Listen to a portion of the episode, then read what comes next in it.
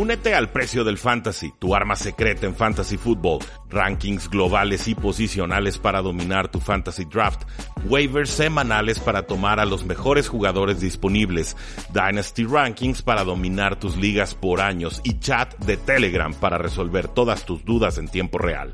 Visita stam.store diagonal precio NFL o da clic al link en este episodio para suscribirte.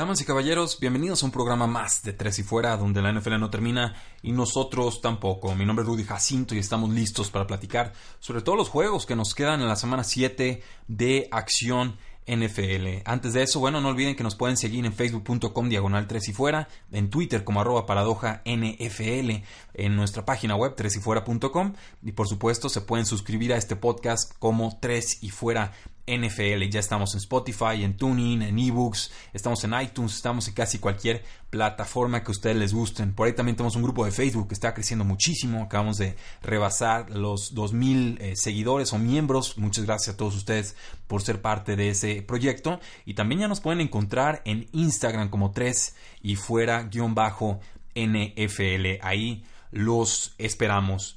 Sin mayor preámbulo, bueno, platiquemos sobre lo que sucedió primero el, el, Thursday Night Football y fue, lo que sucedió fue que estaba completamente equivocado. Di a los Arizona Cardinals para ganar ese partido y no pude haber estado más equivocado. Veía dos equipos golpeados, veía dos equipos sin ideas, veía dos equipos con ofensivas ranqueante, eh, sin lastimadas, veía dos equipos con coaches sinceramente que, dejan mucho que, que desear y eh, veía dos aficiones muy molestas en líneas generales con sus equipos. Subestimé definitivamente el pass rush de los Denver Broncos, lo de Los Ángeles Rams, este duelo contra Los Ángeles Rams no fue un espejismo, definitivamente ya lo podemos confirmar. Vance Miller se apoderó de ese juego de forma magistral. Eh, Bradley Chubb está, está que arde en las últimas dos semanas, ha tenido un mundo de capturas, se coloca fuerte como candidato a novato defensivo del año. Y este partido lo resuelve Denver a domicilio 45 a 10, con lo cual, bueno, Denver tiene un récord de 3 victorias, 4 derrotas, y los Arizona Cardinals se confirman como uno de los peores, si no el peor equipo en toda la NFL, con récord de una victoria y 6 derrotas, eh, puntuación de 45 a 10 y los Denver Broncos metieron 21 puntos en el primer cuarto, 14 en el segundo, 7 en el tercero y 3 muy tranquilos puntos en el cuarto cuarto. ¿Qué hubo? Pues hubo un regreso de intercepción para 20 yardas de Todd Davis. Hubo un pase de touchdown de Manuel Sanders a Cortland Sutton, una jugada de engaño. Hubo ah, bueno, un gol de campo de, Arizona de Phil Dawson, 43 yardas. Un otro regreso de intercepción. Chris Harris, 53 yardas eh, para anotación.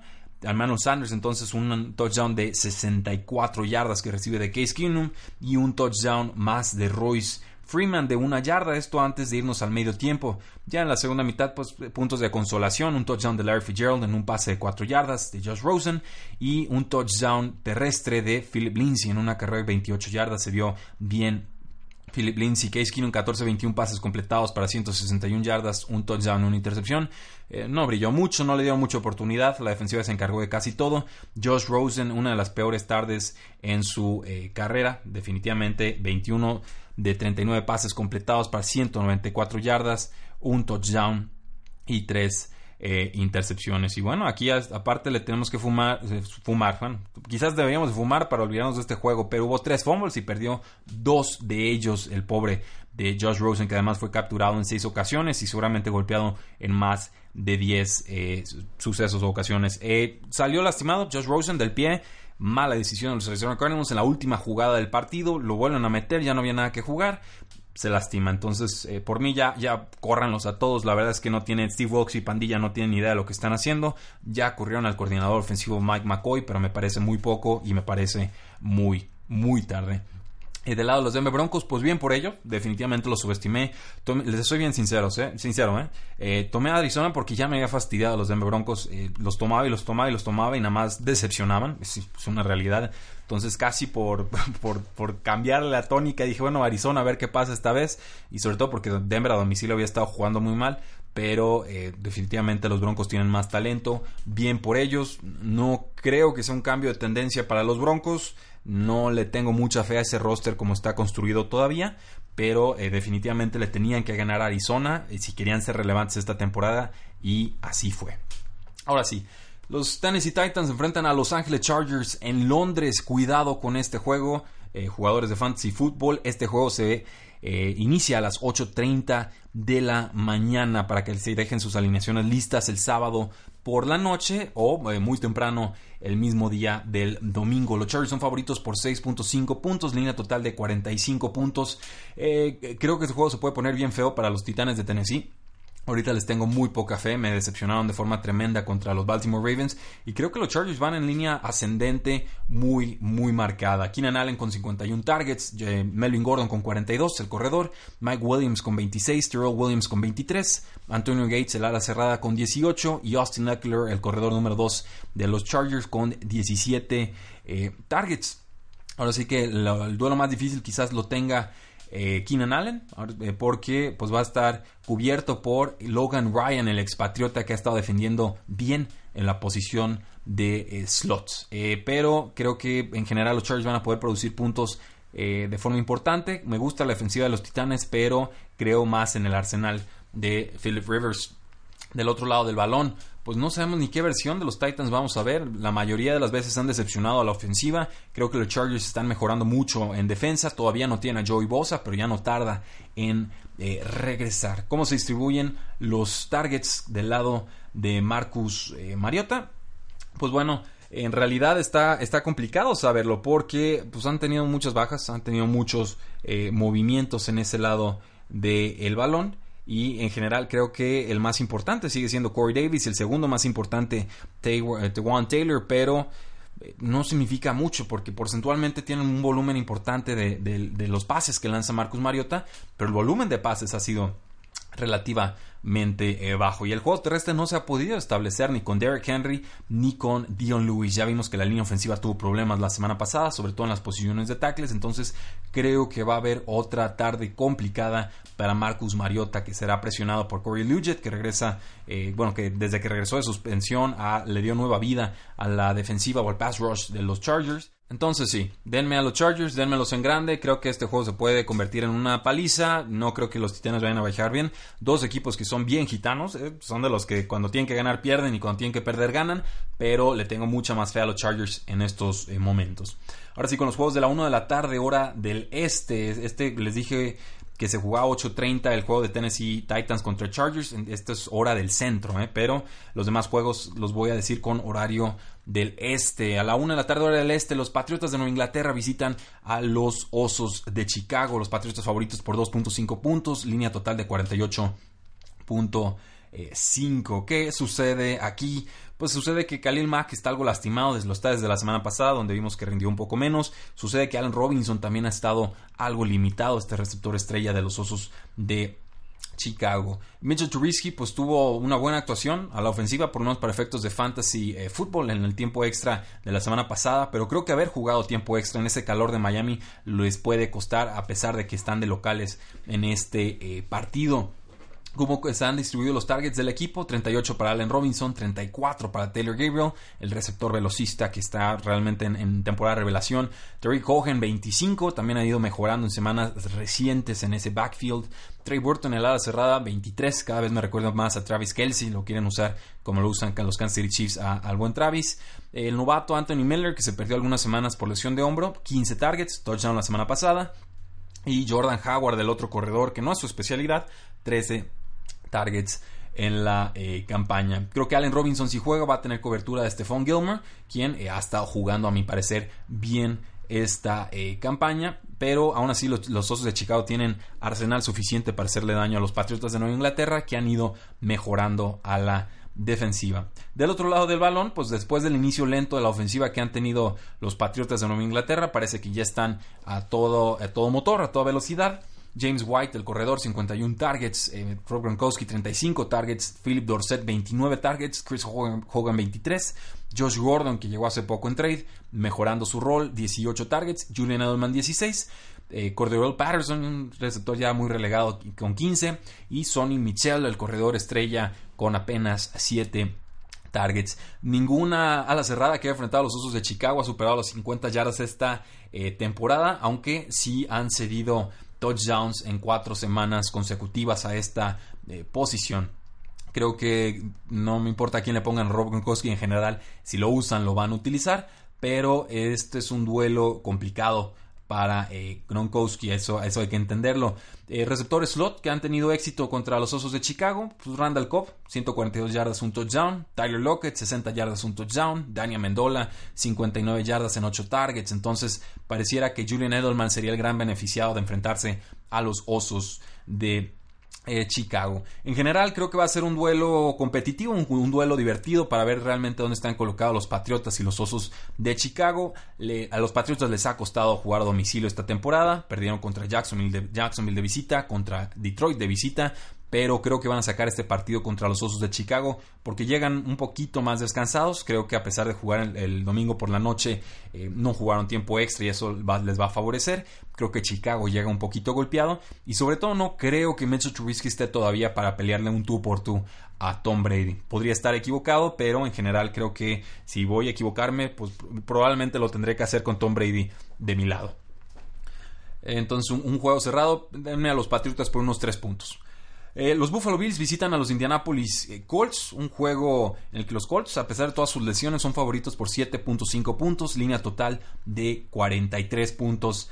Poco que decir de este juego, no va a jugar Josh Allen, va a estar fuera varias semanas, el quarterback, entonces tiene que entrar Derek Anderson, que fue firmado hace apenas 10 días. Olvídense de Nathan Peterman, salvo lesión, no lo volveremos ver jugar en la NFL creo que los Colts pueden moverle el balón a los Buffalo Bills. Creo que los Buffalo Bills van a tener por ahí uno o dos robos de balón. Creo que es la única forma en la que Buffalo se puede mantener competitivo en este juego, sea con intercepciones o fumbles que regresen para touchdowns o eh, que dejen a la ofensiva de Buffalo con campo muy corto y entonces puedan jugar con un poco de ventaja y sobre todo corriendo con LeSean McCoy ni siquiera vale la pena hablar de los receptores de Buffalo. Está Kelvin Benjamin y poco más. ¿no? no han tenido mucho que hacer en ese lado del balón. La línea ofensiva es mala. Derek Anderson, de lo que yo recuerdo, muchas yardas, pocos touchdowns. Le cuesta mucho producir en zona eh, roja. Sigue fuera el ala cerrada Jack Doyle. Entonces podemos esperar otra tarde importante del ala cerrada número 2. Eric eh, Ebron. Y por ahí también eh, hay Ryan Grant. Sigue lastimado del tobillo. Está fuera. Marcus Johnson también lesión de tobillo está, está fuera este receptor. Entonces parece que vamos a tener a Chester Rogers en el slot y algunos de Zach Pascal, el agente libre novato, o Dontrell Inman, el ex Charger que firmaron hace, hace poco. Eh, creo que Eric Ebron va a tener tarde importante, creo que Nijim Himes también. Eh, Marlon Mack, si consiguen una ventaja notoria, los Indianapolis Colts, pues podría ser utilizado más para quemar el reloj. Creo que la línea es justa, creo que Indianapolis sí debe ganar por un touchdown, difícil confiar tanto en los Colts porque han tenido entregas de balón y la defensiva no es del todo buena, pero creo que los Colts deben de ganar por 10 puntos o más. Eh, los Detroit Lions en su visita a los Miami Dolphins, Miami Dolphins otro equipo que juega o jugó tiempo extra, va a estar Brock Osweiler, no se recupera Brian Tannehill de su lesión, parece que va para varias semanas. Eh, los targets de los Delfines de Miami en la semana 6 con eh, Brock Osweiler al frente, pues 6, 11 para Daniel Mendola, 9 para Albert Wilson, que fue el jugador revelación. Kenyon Drake tuvo 6, el corredor. Jaquim Grant y Nico Leary tuvieron 4. Jaquim Grant, receptor abierto. Nico Leary a la cerrada. Y Mike Gesecki, el ala cerrada novato, tuvo 2 targets, igual que Kenny Stills, que para mí pues es el más talentoso del grupo, pero no lo usan en un volumen alto. 44 eh, pases de Brock Osweiler la semana pasada. No, no me fío nada de Brock Osweiler, le soy bien sincero. Eh, tuvo mucha suerte, muchos de sus pasecitos cortos se convirtieron en touchdowns por, el buen trabajo de los receptores, por todas las yardas que generaron después de eh, recepción. Es probable que Kenny Stills enfrente a Darius Slay, el buen cornerback de los Detroit Lions, entonces yo prefiero evitarlo. Eh, para efectos de fantasy football, creo que no es en general un duelo muy favorable para los receptores de los Delfines, pero creo que si alguno aparece serán Daniel Mendola o Albert Wilson. Del otro lado del balón, pues Matthew Stafford después de semana de descanso ha estado jugando bien después de su decepción en la semana 1. 51 eh, tardes para Golden Tate en, de la semana 1 a la semana 5. Kenny Gola de 41. Marvin Jones, el otro receptor abierto, 33. Theo Reddick 30 targets, él está fuera en este partido, se pueden abrir algunos targets para los corredores desde el backfield. Eh, tenemos que Kerryon Johnson, el corredor novato que me encanta, 15 targets, Luke Wilson a la cerrada 7 y LeGarrette Blunt 3 targets que cada target que le lanzan a LeGarrette Blunt es una oportunidad desperdiciada para ser más efectivos en otra eh, posición. Creo que todos pueden producir. Creo que Kenny Golladay ya está casi consolidado como el receptor número uno del equipo, como amenaza profunda, aunque a mí me sigue fascinando Marvin Jones. Me gustaría que le dieran un poquito más de volumen de juego. Eh, ¿A quién le va a tocar el difícil duelo contra Xavier Howard, el mejor cornerback que tienen los Delfines de Miami? Eh, quién sabe, pero estoy casi seguro que no va a ser Golden Tate porque él juega en el slot y Xavier Howard ha jugado apenas 6 snaps en el slot en todo el año. Entonces le va a tocar a Kenny Golladay o a Marvin Jones. Creo que estaría sobre Marvin Jones porque lo van a respetar más como eh, amenaza veterana y esto le podría abrir posibilidades a Kenny Golladay. Ya si el otro produce demasiado, pues pueden cambiar la cobertura, pero en líneas generales creo que así va a empezar el, el asunto. Eh, voy a tomar a los Detroit Lions. Creo que la semana extra de descanso les va a favorecer. Creo que los Dolphins van a llegar cansados. Creo que los Lions son competitivos en la mayoría de sus vuelos, aunque si dan altibajos. Y sobre todo, creo que el head coach Matt Patricia conoce bien a este roster de los Delfines de Miami después de ser coordinador defensivo de los Patriotas de Nueva Inglaterra por tanto tiempo. Entonces, denme a los Delfines de Miami para perder. Creo que los Detroit Lions sacan este juego por unos 5 o quizás unos 4 puntos. Un juego que va a estar en los 20 bajos. Los Minnesota Vikings visitan a los Jets de Nueva York. Aquí estoy casi seguro que la línea de Las Vegas está errada porque los Jets de Nueva York son no favoritos por 3.5 puntos. Es decir, Minnesota es favorito por 3.5 puntos y me parecen muy pocos a pesar de que los vikingos de, de Minnesota perdón, están a domicilio.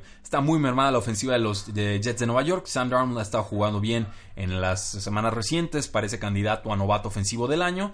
Pero va a estar fuera Quincy Enungwa por varias semanas. Su receptor slot. Parece que va a estar fuera Terrell Pryor, una de sus dos amenazas profundas. Y esto nos deja con Robbie Anderson. Pero él se va a tener que enfrentar a uno de los mejores cornerbacks en toda la NFL. Que se llama Xavier Rhodes. Creo que Anderson le puede ganar algunos pases en profundidad. Pero no estoy seguro de que pueda hacerlo de forma consistente. Entonces creo que la ofensiva aérea puede ser anémica en esta eh, ocasión. En, la, por tierra, pues ya saben que el ataque está distribuido entre Isaiah Crowell y entre el otro corredor que es Bilal. 50-50 en sus oportunidades con el balón. Bilal el más por aire, Isaiah Crowell más eh, por tierra. pero creo que en líneas generales los vikingos de Minnesota han estado mejorando a la defensiva y han contenido el juego terrestre de los equipos rivales, por lo cual no espero una buena actuación ofensiva de los Jets de Nueva York. En verdad me sorprendería mucho que Sam, eh, que Sam Darnold tuviera una buena tarde.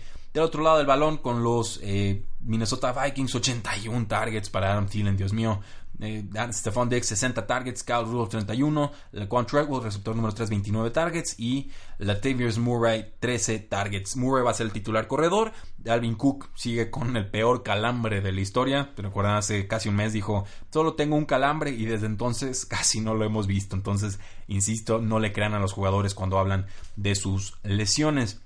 Eh, no veo claro cómo pueda los Jets detener a esta ofensiva tan explosiva de los vikingos de Minnesota. Tiene una adecuada secundaria. Eh, Johnson es también uno de los mejores cornerbacks en la NFL, pero solo puede defender a uno de los dos. O sea, si cubre a Stephon Diggs, Adam Thielen explota. Si cubre a Thielen, Stephon Diggs explota. Y además, Kyle Rudolph puede atacar muy bien a los linebackers que tienen los Jets. Entonces, denme a los vikingos de Minnesota. Creo que van a ganar por unos 6-7 puntos como mínimo. Creo que son mejor equipo. Creo que aquí lo tienen que demostrar. Si no lo hacen, será una gran decepción. Ah, porque pues, ah, queremos creer en los vikingos de Minnesota como uno de los contendientes al Super Bowl. Y ya se nos va quitando la mente aquel tropiezo contra los Buffalo Bills. Entonces, es hora de ratificar o desmentir lo bueno que han venido haciendo en las últimas semanas.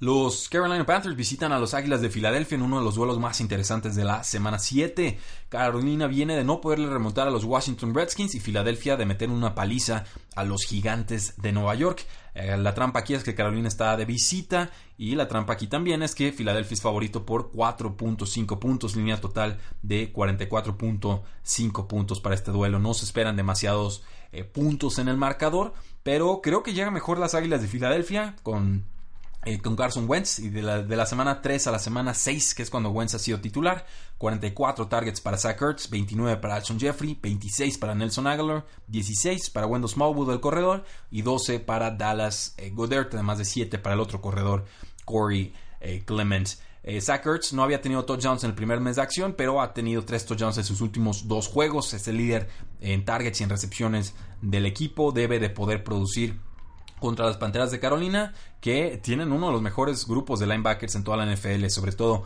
con Luke Quickly, uno de los mejores duelos en esta semana, o duelos uno a uno entre jugador y defensivo. Eh, Ashon Jeffrey pues también viene de dos touchdowns la semana pasada. Eh, no confío demasiado a, los cornerbacks de las Panteras de Carolina. Creo que han cedido muchas yardas, han cedido touchdowns. Pero se esperaría que el cornerback James Bradbury, de 6'1 y 211 libras, se enfrentara a Alshon Jeffrey, que mide 6'3 y pesa 216. Jeffrey tiene volumen, Jeffrey tiene eh, ventajas eh, por aire. Creo que es un receptor número 2 para efectos de fantasy football, con potencial para acabar como receptor número 1.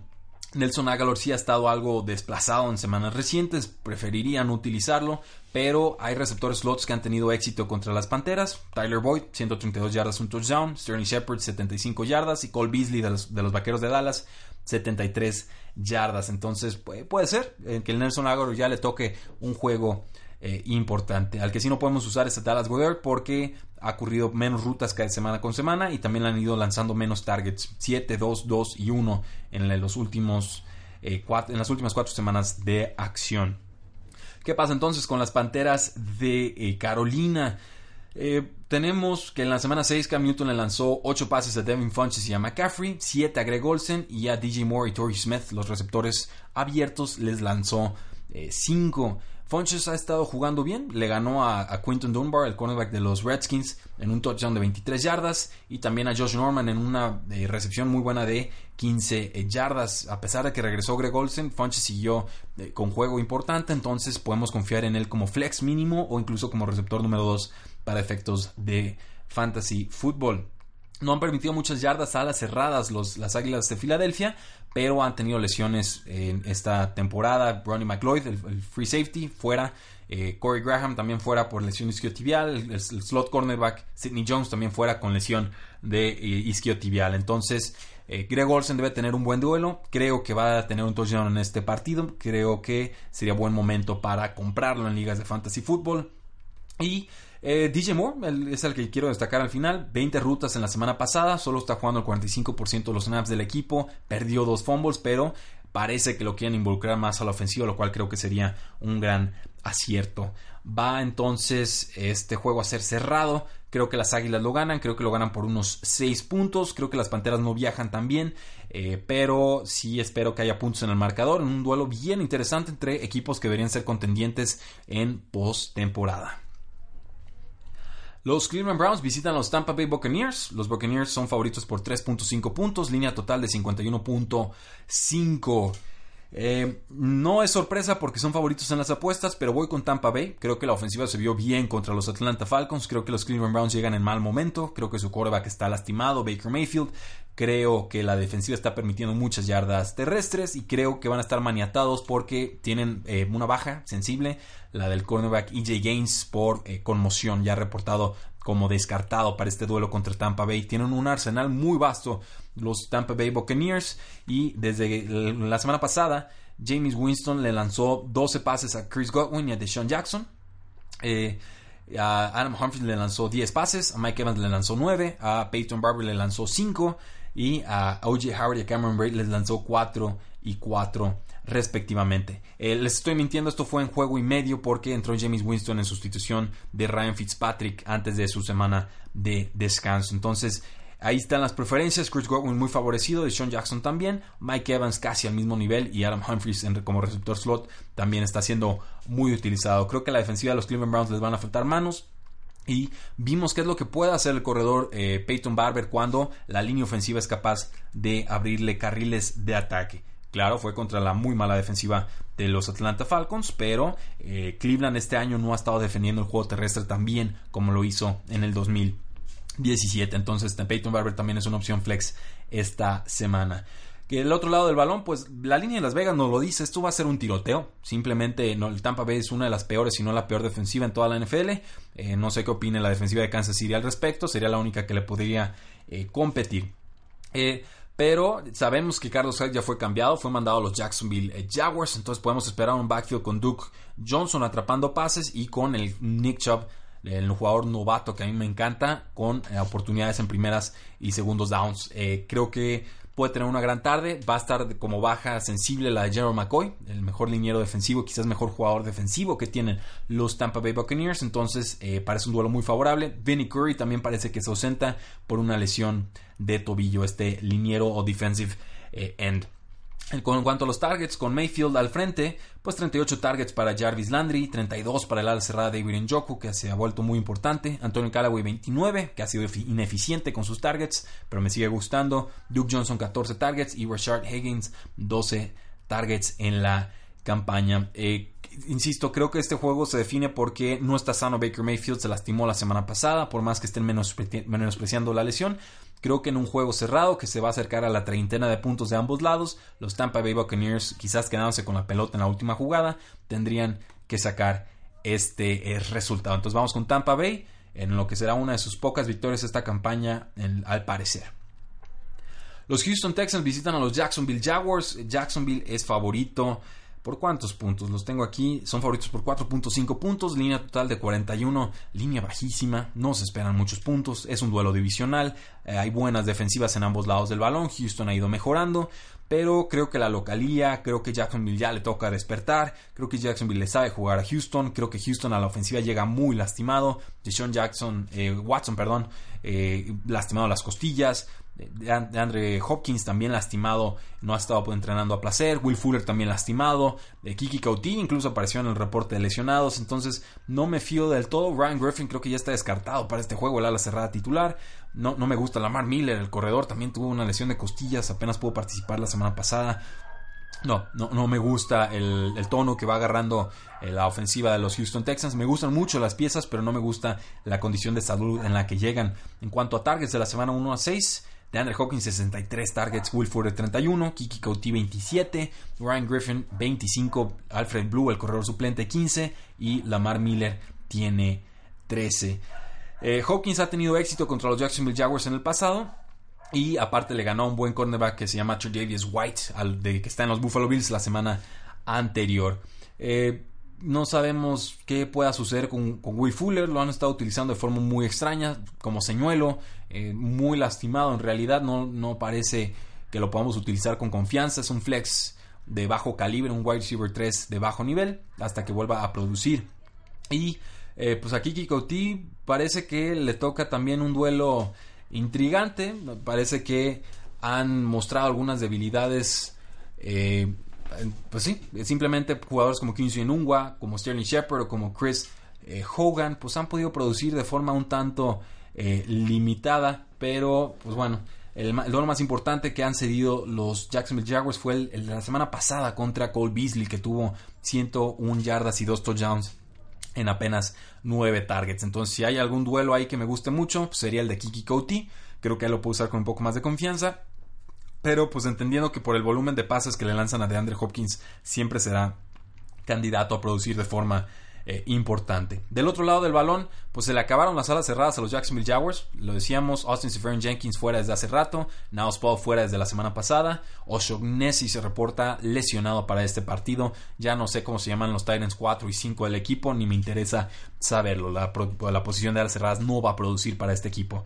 Dante Moncrief 40 targets de la semana 1 a la semana 6, Keelan Cole 39, Didi Westbrook el otro receptor abierto con 38 targets y el corredor TJ Yeldon con 37 targets. con esos cuatro jugadores prácticamente van a la guerra los Jacksonville eh, Jaguars.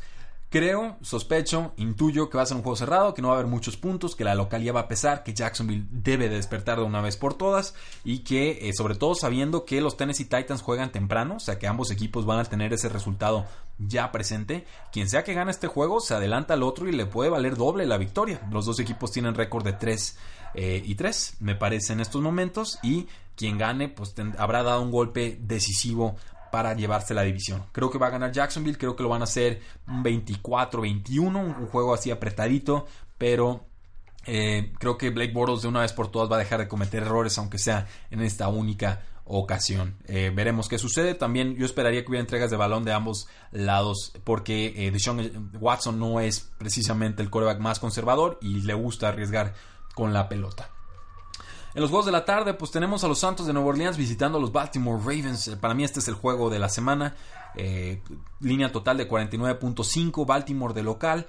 Eh, favorito por 2.5 puntos. Esto puede sorprender a algunos. A mí no tanto porque Baltimore dio una verdadera exhibición defensiva contra los Tennessee Titans. Y Nueva Orleans viene algo ranqueante a la defensiva.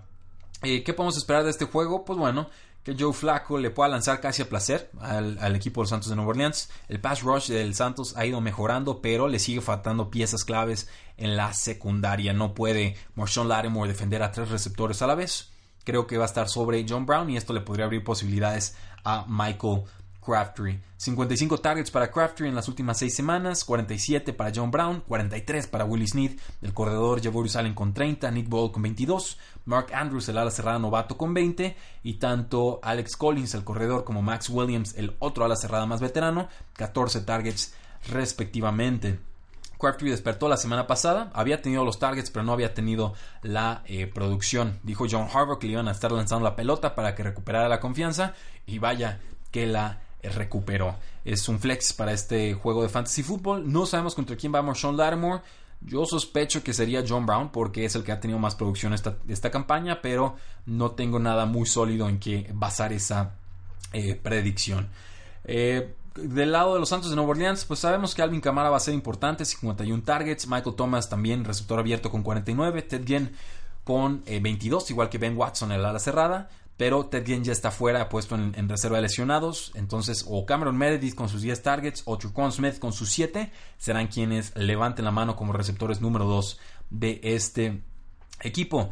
Le están permitiendo muy pocas yardas los Ravens a los receptores abiertos, la segunda unidad que menos yardas permite por partido, 135.8. Ya limitaron a Jarvis Landry, a Demarius Thomas, a Antonio Brown, a Juju Smith-Schuster, a Manuel Sanders, a Corey Davis de los Titans. Eh, cuidado, es una unidad que mejoró del año pasado de forma increíble, ya eran buenos, ahora son excelentes. Eh, está, está difícil el juego, Drew es muy capaz, le puede producir a cualquier defensiva de la NFL, pero creo que es más probable que la ofensiva de los, de los Ravens le produzca a la defensiva de los Santos que la de los Santos le produzca a los Baltimore Ravens. Creo que ahí eh, van a dividirse las oportunidades de éxito y de fracaso, 50-50, pero que en general Baltimore sí va a poder mover el balón casi a placer. Entonces, eh, difícil la predicción. Creo que Ravens se lleva este partido. Creo que los Santos no llegan muy sanos. Creo que jugar de visitantes afecta. Creo que no estar en un domo también. Entonces, eh, ahora sí, vamos a apostar por los Baltimore Ravens a ver si es cierto que son contendientes esta temporada. Eh, otro juego de la tarde, Dallas visita a los Washington Redskins. ¿Quién gana? Pues quién sabe. estos, estos equipos de la NFC Oeste están, pero salvajes para predecirlos. Son muy, muy impredecibles. Pero eh, me gusta lo que hizo Washington contra los Carolina Panthers. Aguantó una ventaja temprana que consiguió en el partido. Logró eh, sostener ese resultado. Y Dallas pues viene a su mejor victoria en toda la, en toda la campaña. 40 a 7 contra los Jacksonville Jaguars. En estos momentos la línea está en 41.5 puntos totales y es un pick'em. O sea, es un empate técnico. Lo cual significa que si se jugara en campo neutro, Las Vegas daría como favorito a los vaqueros eh, de Dallas. Creo yo, eh, bueno, esta línea de hecho abrió dos puntos a favor de los Redskins, entonces los apostadores lo han vuelto en un, eh, pick'em este partido. Creo que va a afectar que Dallas esté de domicilio. Han ganado muchos juegos en casa, no han ganado, según yo, de visitantes. Entonces, este juego de visitantes me gusta más Redskins para esta semana. Chris Thompson y Jordan Reed 31 targets cada uno. Paul Richardson, receptor abierto 24. Jameson Crowder 20. Creo que no, no va a jugar en este partido por lesión. Josh Dawson 19. Maurice Harris 2. Entonces, básicamente la ofensiva es Chris Thompson y Jordan Reed. Y en segundo plano, Paul eh, Richardson. Fue una decepción lo de Jordan Reed la semana pasada, pero es líder del equipo en targets y ha estado produciendo bien en esta campaña. Entonces, eh, los vaqueros de Dallas han permitido la sexta mayor cantidad de recepciones a las cerradas, han permitido 34. Pareciera un duelo favorable. Y está en duda que juegue Chris Thompson. No, no sabemos si va a participar o no. Todavía está carreando ahí una lesión. Pero entre él y, Adrian Peterson deben de tener producción eh, importante. Creo que Thompson lo podemos usar como flex. Creo que Peterson como running back 2 de bajo eh, nivel. Con los vaqueros de Dallas, pues bueno, Ezekiel Elliott sabemos que es la pieza más importante de la ofensiva. Vimos algo de Cole Beasley la semana pasada, dos touchdowns. Esto eh, no creo que valga la pena corretearlo porque no, no, creo mucho en Cole Beasley, como una opción ofensiva de alto eh, volumen, que fue lo que sucedió la semana eh, pasada. Randall Cobb, Chester Rogers, Jairus Wright han sido jugadores que no han tenido buen rendimiento como receptores slots contra la buena defensiva de los Washington Redskins. Entonces, en un juego cerrado, creo que los Redskins deben de poder sacarlo casi en la última jugada con un gol de campo de ventaja. Los Ángeles Rams visitan a San Francisco. No, no vamos a comentar mucho este partido. San Francisco está con CJ Beathard. Sus opciones más importantes, Pierre Garzón, eh, George Kittle, 21 targets, Kendrick Bourne, 14 targets, el fullback Kyle Juszczyk, 13. Quizás lo más intrigante a ver es si definitivamente Raheem Mostert desplaza a Alfred Morris como corredor número 2 del equipo, como sucedió la semana pasada, pero eh, Kyle Shanahan insiste que fue por el plan de juego específico y no porque eh, Alfred Morris vaya a ser relegado esta campaña. Yo tengo mis dudas, creo que se vio mucho mejor y más rápido Monster, pero necesito un juego más para confirmarlo. Y del lado de Los Ángeles Rams, pues solo Cooper Cup no va a jugar por lesión, pero Robert Woods, Brandon Cooks y Todd Gurley sí lo van a hacer y creo que Josh Reynolds también tendrá mayores oportunidades en esta eh, campaña. Entonces, ojo con los 49ers, no han podido detener a receptores slots como Golden Tate, 109 yardas, Mar Marqués Valdez Scantling de los Packers, 103 yardas, Aaron Thielen, 102 yardas y, y Keenan Allen, 63 yardas. Creo que la gran ventaja en este duelo va a ser para el receptor Robert Woods, debe tener por ahí uno, incluso dos touchdowns. Ganan los Rams, ganan en grande. 49ers eh, ha sido noble, ha sido peleonero, pero eh, hay, hay, niveles en esto de la NFL y Rams está como tres niveles arriba de San Francisco en estos momentos. Y en el Sunday Night Football tenemos que los Cincinnati Bengals visitan a los Kansas City Chiefs. Eh, Kansas City favorito eh, por 6 puntos y la línea total está en 58. Es un mundo de puntos.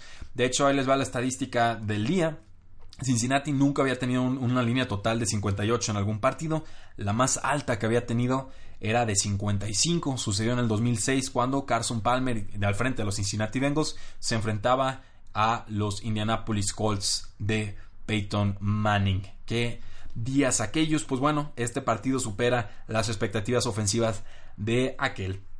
Patrick Mahomes, sus targets, 55 targets para Travis Kelsey, la ala cerrada, 51 para Tariq Hill, que ya se vio más dominante la semana anterior, muchos touchdowns. Sammy Watkins, 33, ha venido acarreando alguna lesión, pero me, sigue gustando como jugador.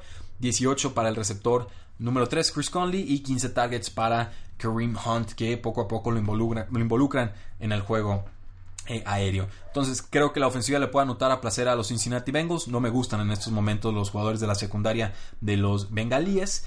Pero eh, tampoco creo mucho en la defensiva de los Kansas City Chiefs. Creo que Cincinnati les puede eh, responder. Creo que les puede anotar.